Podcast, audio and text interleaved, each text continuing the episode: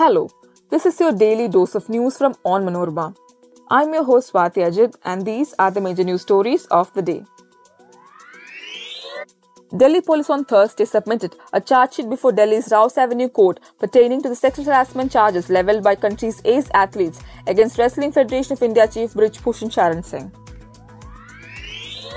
Rain, heavy wind lash India's western coast ahead of cyclone Biparjoy's landfall.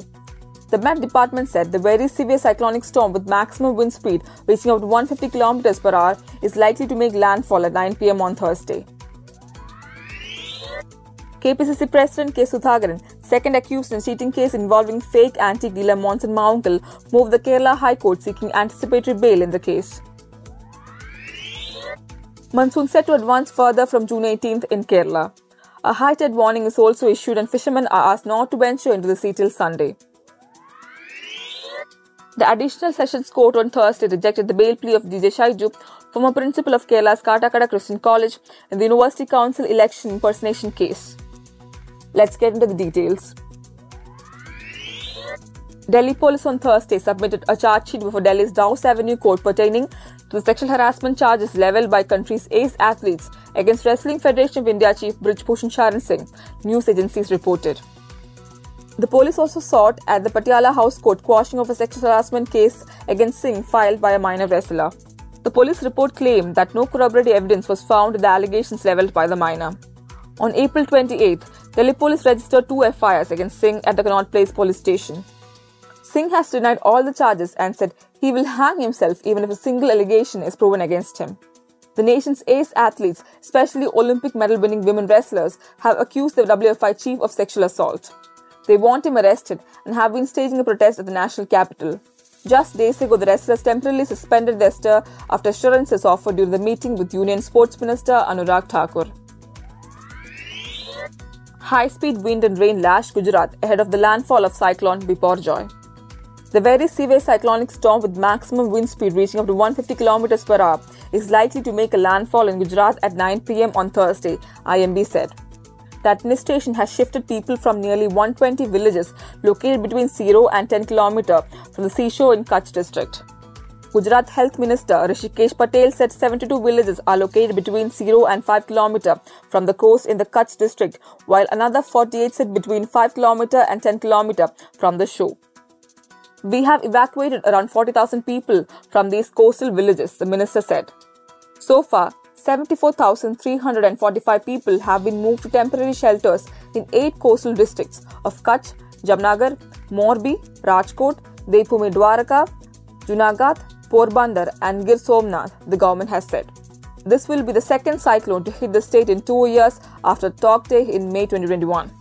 Biparjoy is also expected to affect regions in Pakistan as well. Around 62,000 people have been evacuated to safer places in Pakistan's southern Sindh province. KPCC President K. Sudhakaran, second accused in a cheating case involving fake antique dealer Monson Mavunkal, moved the Kerala High Court seeking anticipatory bail in the case. The crime branch police on Wednesday issued a fresh notice to Sudhakaran, directing him to appear before investigators on June 23 in the Monson Mavunkal fraud case. He was initially asked to present himself at the crime branch office at Kalamassery in Ernakulam on June 14. Sudhakaran, on the other hand, denied having links with Mavunkal's fraudulent acts.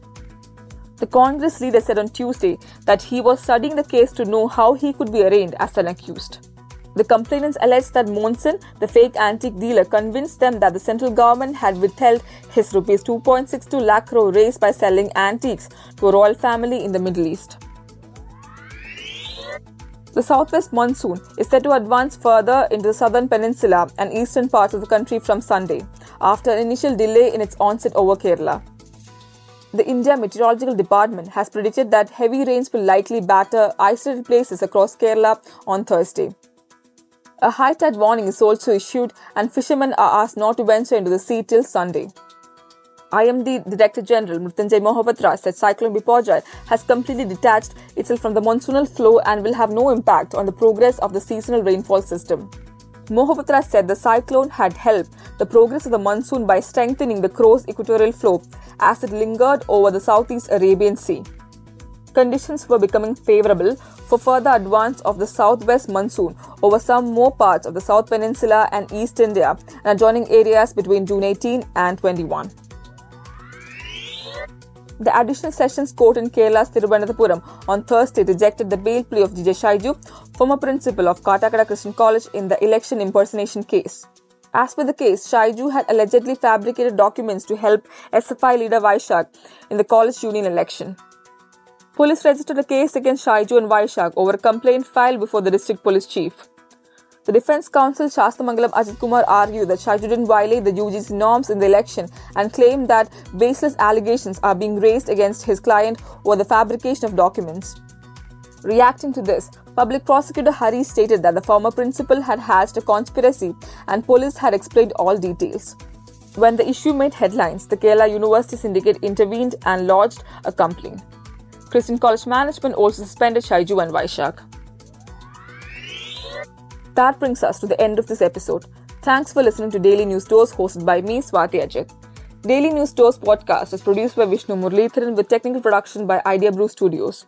Follow on manorama.com for detailed updates on the latest news and be sure to come back tomorrow.